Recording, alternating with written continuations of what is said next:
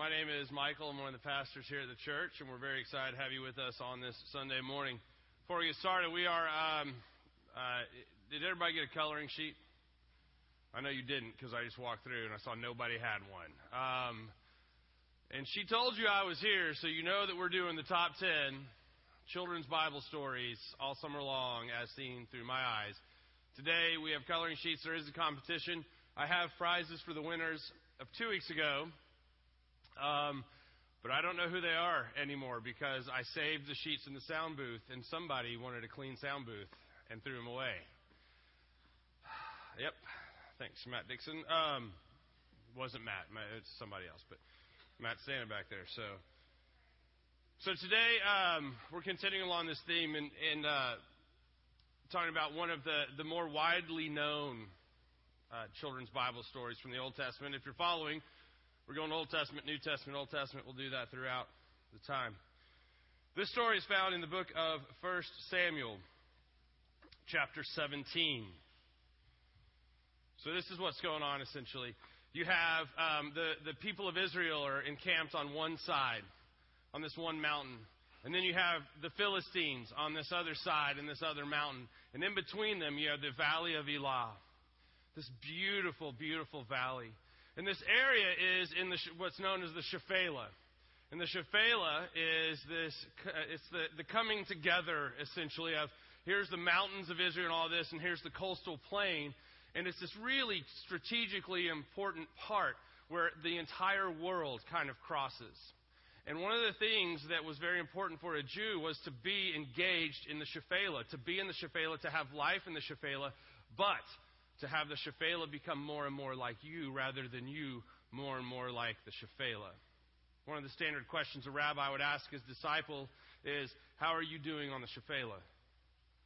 In other words, there's an implication there that you are, A, engaged in the Shephelah, but then the question is, How are you doing? Are you becoming more like it, or is it becoming more like you? So true for us today, right? We are engaged in the Shephelah. The Shephelah is a bigger area for us. It's the world. The Shephelah is the area that the world crosses, and we don't have one crossroads anymore because of how we do things, because of the commerce. It's just a, the, the world is so small, it's crazy. Social media, all the different things, the outlets, the ways you can get information, the ways that information can be transmitted, all of this stuff the world is everywhere. And so the question that a rabbi would ask his disciples, How are you doing in the Shephelah? Which implies that, one, you're engaged. That you haven't run away from the world, that you haven't secluded yourself in some, um, some little enclave where it's only people who are like you, who believe what you believe, who do what you do, who dress like you dress, and say what you say, but that you engage in the world. And that you bring the light of Christ there. So, in this story, we have the people of Israel on one side, the Philistines on the other, and this beautiful valley of Elah in between. Now, because of their locations in these mountains, they were both strategically placed that if any army wanted to attack the other, they'd have to come down into the valley and make themselves vulnerable. And so there was kind of a standoff. They would just sit there and, you know, we've got spirit. Yes, we do. We've got spirit. How about you? Across the valley day after day after day that's you know in Hebrew I don't know how that goes, but you know I, I kind of figured that that's what they did was just back and forth with one another. And then one day, the Philistines decide to send out their best warrior. And they send out this, this guy. He just comes bumbling out, oh, just rumbling out. Goliath. And he shouts across the valley, Send me your toughest man! We'll end it now one on one combat. If, if he kills me, we'll be your slaves forever. If I kill him, you will be our slaves forever. Now, the detail that they go into describing this guy is pretty impressive. They say he's over six cubits tall. Most manuscripts have changed that to about four and a half cubits. Some of the different things that they see. So where that puts him is the range from seven feet tall to over nine. He's a big fella. He comes down, he's wearing all this armor, and it goes into detail about the armor that he's wearing, this bronze stuff, and it weighs so many shekels, and it weighs all of this stuff, and he's got no vulnerability whatsoever. He's got this huge sword. They call it a javelin in many t- translations, but it's probably a curved sword that was very common of the day. And he has a spear, and the spear weighs 15 pounds. And he just just roars out there, this huge guy. Now, if you're a typical Jew, you're not six feet tall. You're not a really tall person, right? I'm only six foot two because I have more than just Jewish blood in me. Um, and and so you're you're not a very big people. You're you're shepherd people. You're agrarians. You know, you're you're you live. on, You see this guy coming out, this huge monster looking guy, and he's calling you out. And what do all the, the Israel, Israelites do? Run away, run away, you know, we can't hear you, um, type stuff. So for 40 days, every day Goliath comes out and he struts around. He's like, let's do this. Who are you going to send? King Saul is like, man, here's what I'm going to do for whoever it is that goes out and defeats this guy. I am going to give one of my, my best looking daughter to this guy in marriage. I'm going to pay him a lot of money, and his family is never going to have to pay taxes again. Yay, right? You think God's be like, I'm in. But no, everybody's like, sounds like a great, great deal, man. You should do this. No one goes. No one goes. No one goes. No one goes. For 40 days. So there's a, a couple of guys who are involved in Saul's army, and they're the sons of Jesse. And they're there, and uh, one of their other brothers, David, he's the youngest, he's back at home in Bethlehem, and he's taking care of the sheep that they've left behind. Jesse says, hey, every now and then he'll send them up to where they are, to the valley, and, and to bring them supplies and things. And so it comes a time when when David is going to be sent again, and Jesse says, hey, here's a bunch of stuff I want you to, to take to the boys. And and uh, and give them this stuff, and here's some really nice cuts of cheese. Give to their captain. Smart thinking of Jesse, right? That's Jesse's boys. I know. I like those guys. Um, and and uh, and then get the report on them and come home. So David goes up there. When David gets up there, it's the time that uh, Goliath is going to come out during the day, and Goliath comes out and he shouts his insults at the Israeli people. And if you've ever seen the VeggieTales on this, it's quite wonderful. He shouts his insults over the um, the people of Israel, and, and David looks around like, "Oh, yeah, who's going? Let's go." And the people are like, no. Well, what happens if you go? Well, you know, the king said that you get all these things. This is a great deal. Who's, why aren't we going? And one of his brothers is like, Don't you have sheep to tend? Like, who are you? You're like this tall. Go away. But David just can't take it. And then he asks around a couple of guys. And then Saul hears about it, and Saul calls him and goes, Hey, who are you? He's like, Dude, I'll go fight him. Let's do this. Who are you? I'm David, son of Jesse. Saul's like, okay. I love it. He's just all of a sudden, he's like, okay, great. This is awesome. And David says essentially, look, in my job, I have to fend off attacks from, from lions and from wolves and different things trying to attack my sheep. And I know that God protects me during those times. And just as He has protected me during those times, He will protect me when I go and fight this Philistine because we are God's chosen people. And if God is for us, we're going to win. Saul's convinced. Great.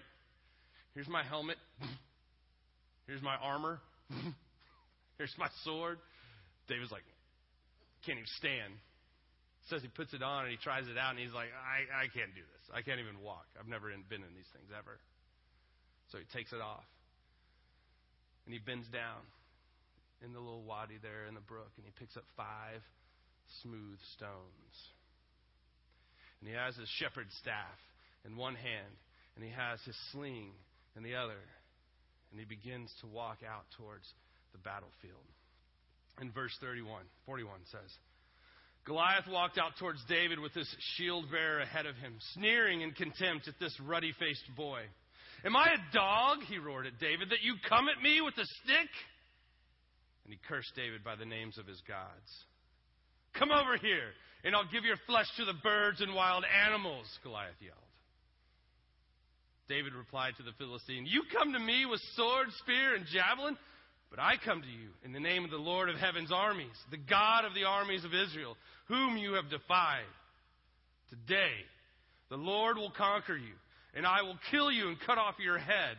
And then I will give the dead bodies of your men to the birds and wild animals. And the whole world will know that there is a God in Israel.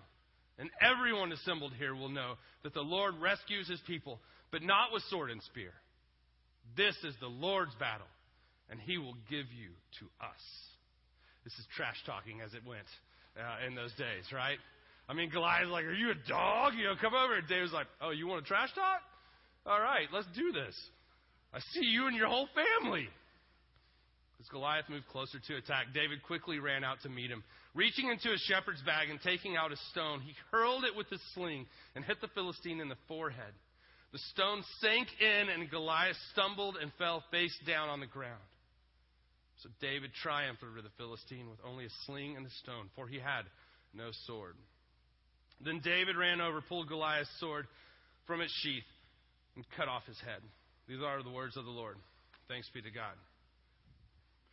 Yeah. So here's this little shepherd boy attacking this, let's say, seven foot guy dressed fully in armor. The shepherd boy, if you've ever seen a shepherd in Israel, they're not dressed very well. They're dressed as a shepherd, as you might imagine a shepherd would dress. He's not a very big kid. He's a kid. And he's coming out to fight this warrior. He takes a sling, throws the stone. Goliath goes dead. He runs over, pulls out his sword, cuts his head off. I'm sure he shows it to the Philistines. And what do they do? Run away, run away, run away! It's Monty Python all of a sudden, right? They're just gone. And then the rest of the people of Israel just, they go and they take them. They chase them back to these different places. So, in this story, you have this amazing story that we, we focus on David and Goliath. You know, we talk about David and Goliath all the time. And, and we think about the, the feasibility of how this could happen. A shepherd boy taking on a warrior. It'd be like me stepping into the ring with Mike Tyson, right? Him being the sh- Goliath. Um. You, you put somebody who's so unequally matched together, and you're like, there's no way. There's no way. There's no way. Yet David had skills. David had skills that his brothers knew about but misunderstood underestimated, maybe. David had skills because of who he was. He had skills because for years and years, what he had done every day was to pick up stones, to grab his sling, and to and put it on a dime. Because shepherds in this area, the way in which they get their sheep to go is they throw stones. When we were there uh, back in uh, March, we were in the Valley of Elah, and we'd come up and um, to the place where there was the town where the people of Israel would have been, looking out over the valley and uh, to where the Philistines were. And as we're coming back down, um, here comes this uh, sheep herder with his flock of sheep. And it was so cool. And uh, Scott Harry, was leading us. was like, I've never seen a sheep herder here um, with his flock of sheep. And he kept saying, This must be the deluxe tour, um, that you're getting the, the actual thing going on. Uh, because he is, as we're coming down, you, there's, you know, it's a big group of us, and he's got his big group of his sheep and everything, and he is going to give us the right of way. Um, even though he's trying to control wild animals, and we're a bunch of you know idiots with backpacks on, he is going to give us the right of way. And so we see him do some stones. I mean, how cool is that? Throwing these stones, and the sheep just. Wherever a stone lands right next to the sheep, it turns. And they just followed. Just amazing.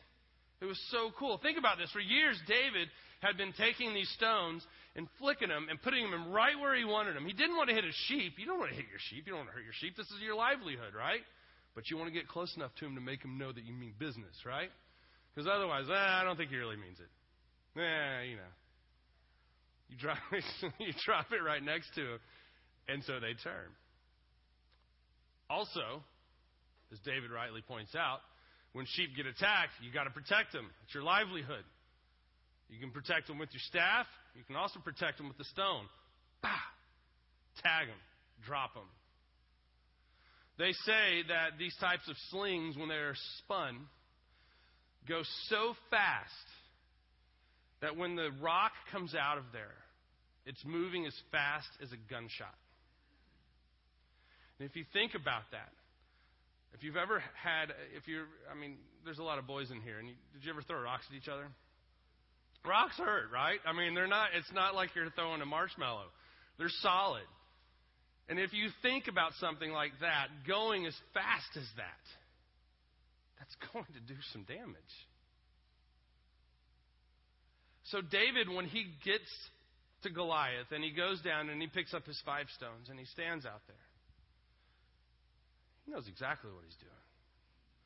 One, he believes with all of his heart, and rightly so, that he has God on his back. That God is going to take care of this. As he so rightly points out to Goliath, that I'm going to cut your head off and I'm going to throw the rest of your troop to the wild animals and the birds because God is driving this thing. But he also knows the skills that he has. He has the skills of a shepherd. The perfectly fit skills for that moment. The Israelites would never have had an infantry soldier strong enough to compete with Goliath. They would never have had somebody that was strong enough to compete with him on the way that he wanted to compete hand to hand combat. Your sword against my sword. No. They knew they were greatly outmatched, which is why for 40 days they had hid behind rocks and gone like, "You go, no, you go." But David didn't meet them on those terms. David said, "This is how I operate. This is how God has made me. This is how God has trained me." And so I'm going to meet you from across the valley, and you're going to fall. When I was there, um, they encouraged us to pick up stones and, and, and things, and I brought some back, and um, I've been trying them out in the backyard. It's just not working. but really, what those things are are the things that God has put inside of you. Those talents, those gifts, those skills that God has been building inside of you. You see, David, when he was taking care of the sheep, all he knew was he was taking care of the sheep. Day after day after day, he'd get up, he'd do his chores, he'd go out into the fields, and he'd take a sheep from one area to another, and he'd bring them back, and they'd be attacked periodically, and he'd protect them. And that's he was just doing his job. He was just being the shepherd that he was. But God's sitting back there going, "Oh, he's getting better. He's getting ready." Oh, he's going to use this. And then the big day comes. Oftentimes, we look at the things that we do on a daily basis as just mundane, unimportant things. Oftentimes, we see we have the skills that God's given us, and we don't think anything about them, that they're any kind of skill or anything. They're just something about who we are. So we just overlook them. But maybe, maybe God is preparing you for something. Maybe God has put these specific skills in you and has given you this life and this walk and this path to hone these different skills so that one day when you're out on the Shephelah and you're facing a giant, you just got to reach into your little pouch pull out that stone. When I was a kid growing up, we moved around a lot, um, a whole lot, from the south up into the northeast in Connecticut, from Connecticut to Louisiana. Talk about a culture shock. Um, from Louisiana to Northern California. Again, talk about a culture shock. Um, just from place to place to place. And one of the things that my mom um, likes to remind me of, she likes, she used to tell this story all the time, is when we moved to Ruston, Louisiana. And this is something that I would do in most places, but this is the story that they tell. Um, we we went Ruston, Louisiana, is a small town where Louisiana Tech is, and um, and it's got a little da- little downtown area, and we went to the downtown area. I'm not sure why, but Mom said um, I stopped everybody on the street and said hi and introduced myself and said that I was new in town. I was nine. Hey, I'm Michael Crocker. I'm from Connecticut. We're new in town. You guys want to do it? You know. Um, Apparently, I did this everywhere we went. That I would walk up to people everywhere we moved. Hey, how you doing? I was never afraid to walk into a crowded room and to be the center of attention. Surprise! All the while, I believe God was preparing me. He was building some muscles in me. Because one day He knew that I'd be standing here. One day he knew that countless people would pass by me and I would need the ability to say hi and act like I cared. I do. No, I do. No, I, I said that wrong. I think he also gave me the ability to understand what it means to be an outsider. moving from place to place to place, I was always the outsider. And I understand what it feels like to not be a part of the group. And to now be a leader in a group that can be exclusive a lot of times. In a community that can be exclusive a lot of times. I think God gave me a sling a long time ago and said, hey, there's going to be times when you're going to need this so that you can connect and understand what it feels like. What's He doing in you? What is it?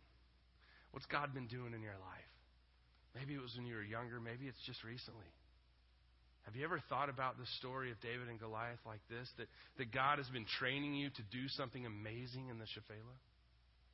That God has been training you just from, from who you are and who He's created you to be, His daughter, His son. He's, he's been building and building and building you and sculpting you into something magnificent.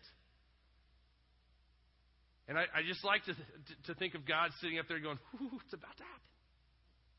Oh, I can't wait for her to do this. Whoa, he's going to be great. Have you ever wondered what God is doing in you? That's preparing you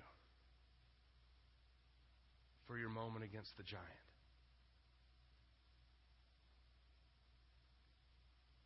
I see that none of you have been coloring during this time. So clearly it has nothing to do with art except for Clayton. Thanks, Clayton. But whatever it is, I hope that when the moment comes, like David, you don't try to change who you are by putting on armor that isn't anything to do with you. And you don't try to let those people who are closest to you tell you, What are you doing? You shouldn't be here. Instead, you stare at the giant and you run towards him. Let us pray.